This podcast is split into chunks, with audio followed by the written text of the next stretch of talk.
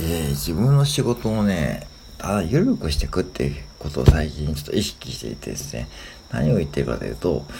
まあ今、コンビニ従業員ですね。まあこれ夜勤前ですけどね。まあ、うん。で、まあ、今日も朝9時まで働くんですけども、えー、その前職マクドナルドですね。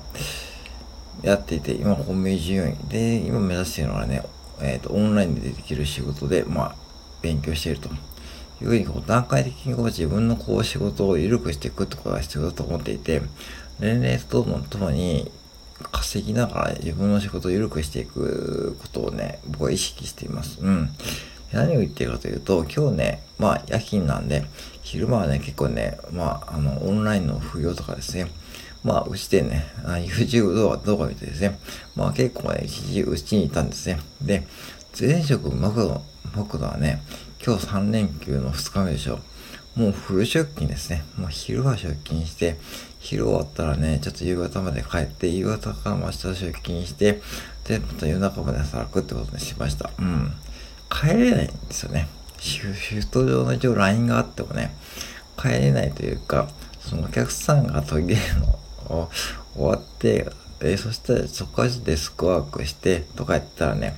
クレームとか発生したりとかすることがあるんで、なかなかね、うまく帰れないことがあってですね、結構ハードでした。で、だから、そういうことを思いながらね、なんかこう、なんだろうな、こんなこう、休日のね、3年休でね、昼間にね、こう、うちでこう、ね、こう、なんか、えー、ゆうぶっこいてこうね、なんかやってる状況がね、結構ね、いいというかですね、うん。まあ、とはいえ、じゃあコンビニ従業員もね、まあ、夜勤もあるしですね、まあ、ハードじゃないけども、やっぱしこう、うん、やっぱし健康とかね、そういうこと考えると、やっぱしこうね、昼間に働けるより、昼間に働けるというか、うん、それも含めて、あと、自分のこう、体力とかメンタルとかもね、うん、もちろんそんなね、年齢とともにこう、変わってくるんで、そのコンビニ従業員をね、いつまでもやってるのはね、フルでやってるのは辛いんで、やっぱりそういうふうに考えると、オンラインでできる仕事もね、組み合わせていくのが必要だと思ってます。うん。で、まあ今日ちょっとオーナーがですね、まあ夜勤でね、こうやって朝夜勤ですね、要は朝9時まで夜勤ね、要は僕はですね、要はそういう、その、その、深夜程度とかね、結構欲しいと思っていたんですよ、オーナー的にはね。で、僕的にはね、まあそんなに、そんなに、まあ確かにあると嬉しいけども、まあ副業のね、オンラインの仕事もね、始めてるんで、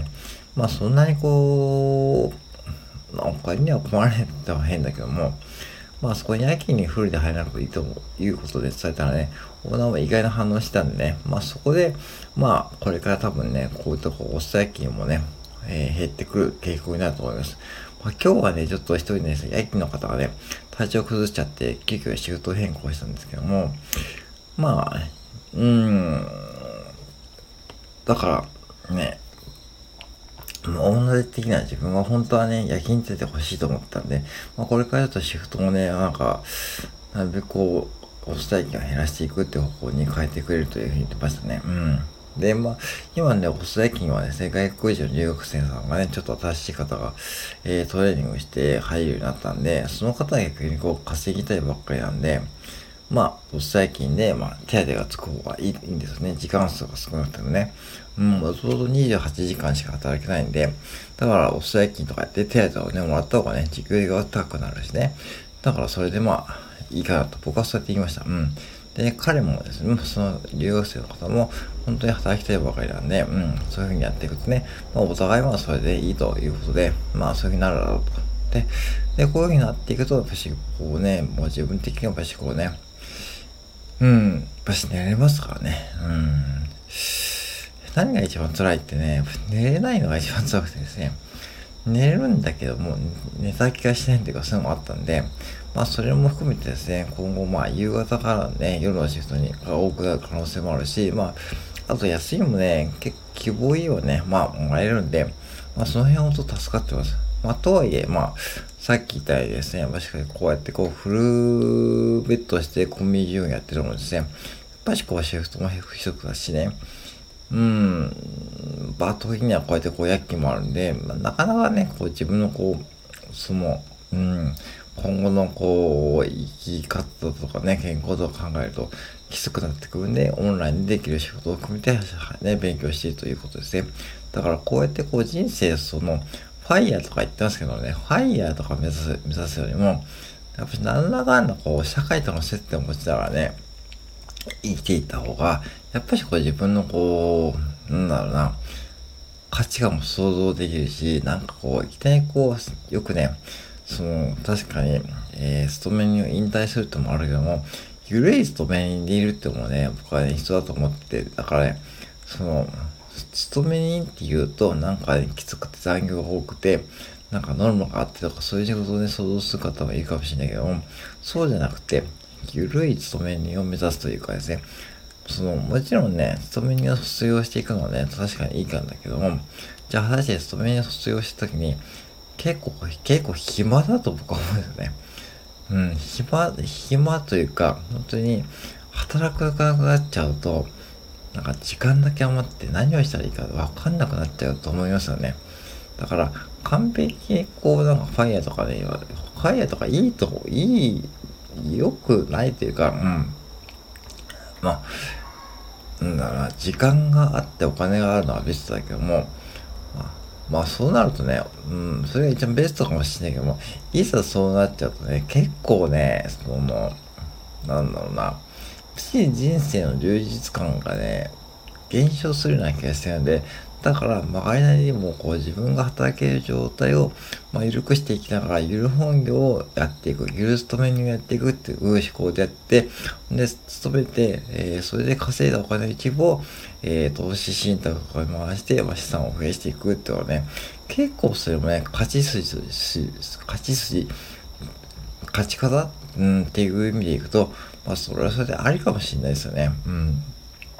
なんかね、だからインフルエンサーの方はね、確かにね、そのインフレ言ってますけどね、なんか稼げる法則とかね、稼ぎ方とかね、稼ぎ方とかね、それ、これ、これを今、それの、によっていけば稼げますよとか言ってますけども、まあ、そういう話もいいけども、やっぱし人間コツコツね、やっていった方がね、いいと思うよ。うん。僕は一回お金失敗してるんで、よく余計そう思いますね。人間ね、そうやって自分でコツコツやっていくうちに、こう自分のね、働くスタイルもね、分かってくるし、で、僕みたいにこういう本業で、えー、やっていきながらね、こうやってこうね、なんか分かってくると思うんで、ぜひね、なんかこう、なんかこう、ゆる本業を目指してほしいですね。うん。特に年齢をね、足す。今なんか逆ですよね、なんかね。なんか、どんどんこうきつくなっていく方向に行ってしまう人がいて、なんかこう、なんかね、まあ、タクシーの運転手さんとかね、介護職員さんとかね、本当に大変ですと思いますよ。でもそういうとこってやっぱし高齢、高齢者の方の、えー、労働者の方が多くてですね、まあ本当にきついと思うんですよね。うん、特にタクシードライバーなんて、タクシードライバーの方は本当にね、必要な仕事だけども、今日もなんか堀山が言ってましたけどね、なんか個人タクシーのえー、運営の、えー、可能年齢が80歳に引き上げられたということで、だから80歳のおじいちゃんがね、この個人タクシーのね、ドライバーになれる時代なんで、それはね、いいかもしれないけどね、やっぱしね、うん、安全面とか言うと、リスクが大きいし、緩くはないしね、どんなお客さんが来るかわかんないしね。だからコンビニは別にこう、まあ確かに大変ってもあるかもしれないけどね、ぶっちゃけね、待ってる仕事なんでね、お客さんもね。で、足に足がついてるんで、こう安全面はね、全くこう、心配ないってわけじゃないけども、ほぼ9割心配ないしね。うん、だからそういう中で、こう自分の高スキルを磨いていって、うん、やっていくってのがね、やっぱし一番いいと思いました。うん。なので、ぜひね、なんかファイヤーを目指すよりも、とりあえずゆる本業にシフトしていきながら、自分の資産形成をしていって、なんかね、100万でも200万でも、えー、資産を作れればね、僕はそれはそれでなんか価値がある行動だと思ってやってるんで、はい、そんな生き方もいいかなと思って、明日は敬老の日なんで、ちょっとそんなことを話してみました。以上です。